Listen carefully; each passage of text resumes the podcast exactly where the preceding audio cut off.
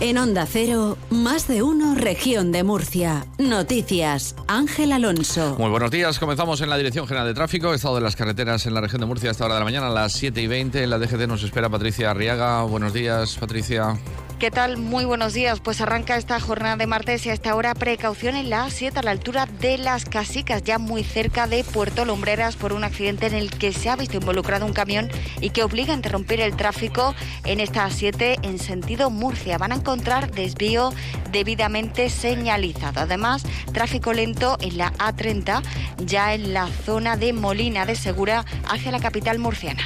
Esa es la situación de las carreteras. Conocemos ya el tiempo que nos espera para este martes 23 de enero. Agencia Estatal de Meteorología, Iván Álvarez, buenos días. Buenos días. Hoy en la región de Murcia tendremos una jornada estable debido a este anticiclón que nos está predominando estos días y que nos deja estos cielos poco nubosos, con algunos intervalos de nubes altas, pero en cualquier caso sin dejar precipitaciones, con el viento que arreciará de componente oeste de intensidad floja y con temperaturas que un día más seguirán yendo en ascenso, alcanzando de máxima los 23 grados en Murcia y en Molina de Segura, 22 en Lorca y en Cieza, 21 en Mazarrón, 20 en Águilas, Caravaca de la Cruz y Cartagena y 19 en Yecla. Es una información de la Agencia Estatal de Meteorología. 7.21 minutos de la mañana, 11 grados de temperatura en el centro de Murcia.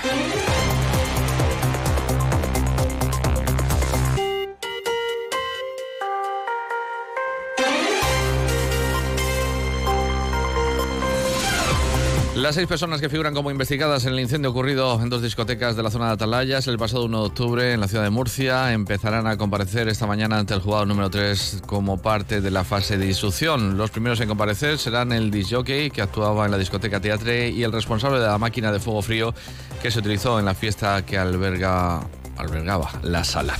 Precisamente la investigación de la policía científica apunta a esa máquina de fuego frío que se utilizó en la madrugada del 1 de octubre como probable origen del incendio en el que perdieron la vida 13 personas.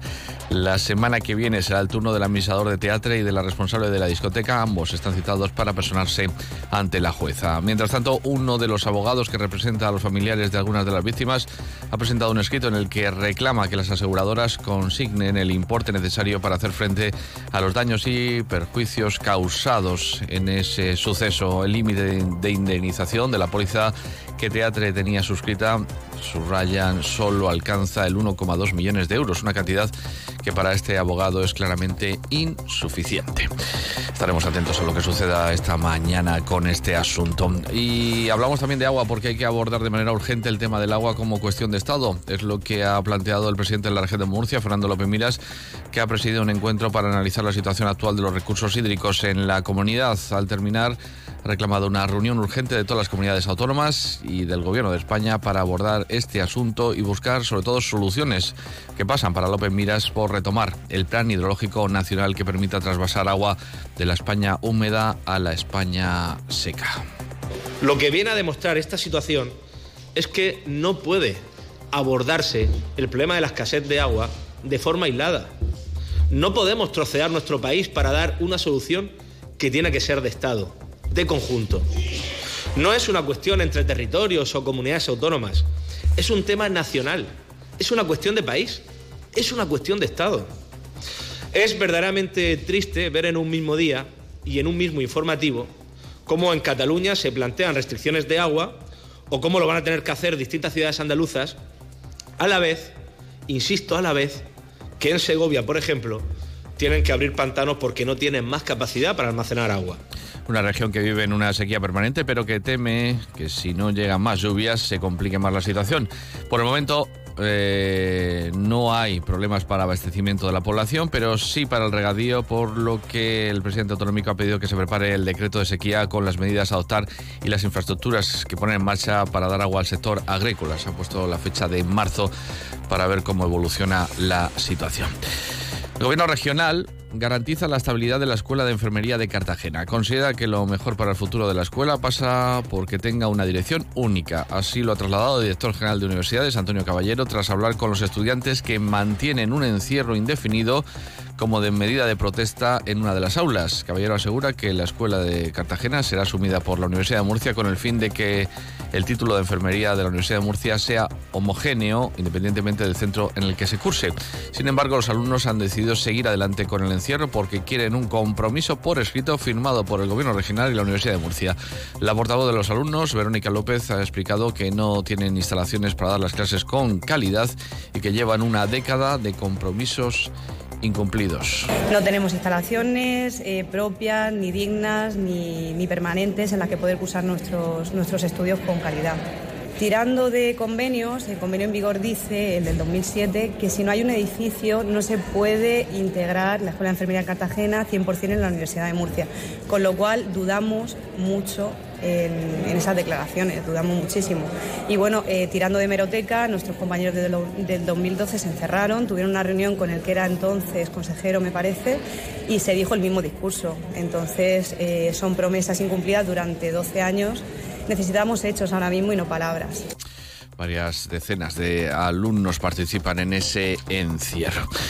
La región va a eliminar la obligatoriedad del uso de mascarilla en centros sanitarios cuando la incidencia del virus respiratorio, los distintos virus respiratorios, disminuya durante dos semanas consecutivas, tal y como contempla la norma nacional. La región se adelantó a esta medida y estableció el pasado 6 de enero el uso obligatorio de mascarilla en hospitales, centros de salud, servicios de urgencia de atención primaria y consultorios del Servicio Murciano de Salud. Pero esperan a ver cómo va la evolución para retirar esa mascarilla. Por su parte, la Consejería de Salud ha recordado que la campaña de vacunación de gripe continúa abierta y que desde el pasado 12 de enero se pueden solicitar la vacunación contra la gripe y el coronavirus en todos los centros de salud y consultorios de la región sin necesidad de cita previa.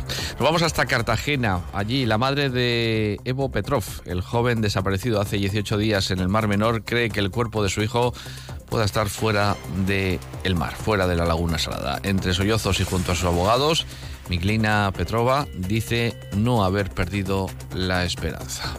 ¿Cree que está vivo? No, creo que está, no está en el mar. Así pienso yo. No sé, que, por eso quiero, quiero saber yo también. Como madre tengo derecho. Como mi hijo no estaba y no puede merecer, quiero la verdad. Nada más. Su abogado Sergio Marco pide que no se descarte ninguna línea de investigación apelando a las contradicciones en los testimonios de los jóvenes que la acompañaban y que no se pare la búsqueda y se den todas las explicaciones posibles a la familia.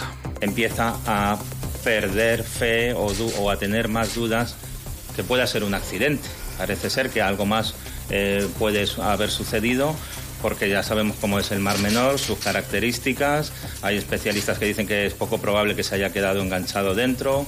Por el tiempo que ha pasado, el cuerpo tendría que ser más fácil de encontrar, que estuviera a flote y por eso eh, pues queremos que se, que se sigan investigando cualquier línea o cualquier posibilidad de investigación que haya. El alcalde de los Alcázares, Mario Pérez, ha asegurado que la búsqueda va a continuar con todos los medios posibles. Hoy se incorporan tres perros y más efectivos de los GEAS de Alicante a la búsqueda de este menor desaparecido pues ya hace 18 días. En la región hay 104.000 trabajadores autónomos y la mayoría de ellos son hombres. Además, las mujeres se hacen autónomas con mayor edad que los hombres, en concreto a los 35 años, por las cuestiones relacionadas con la maternidad. Estas son algunas de las conclusiones de un estudio realizado por comisiones obreras.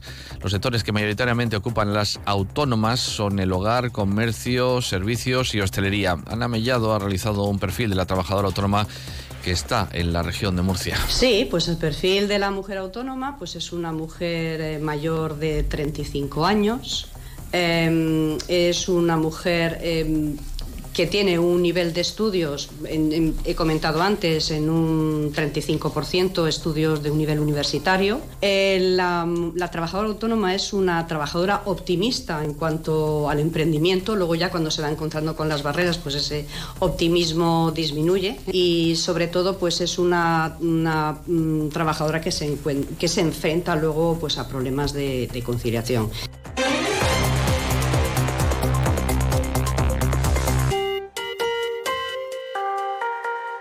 Deportes, Victoria de Aro, buenos días. ¿Qué tal? Buenos días. Martes de Basketball Champions League. El Luca Murcia recibe al Apple Holon en el primer partido del top 16 de la Basketball Champions League. Los universitarios son favoritos contra un equipo de zona media tabla en Israel. Sin embargo, llegan de caer derrotados en Gran Canaria. Los de Sito Alonso quieren redimirse en el Palacio esta noche a las ocho y media. Que tengan buen día.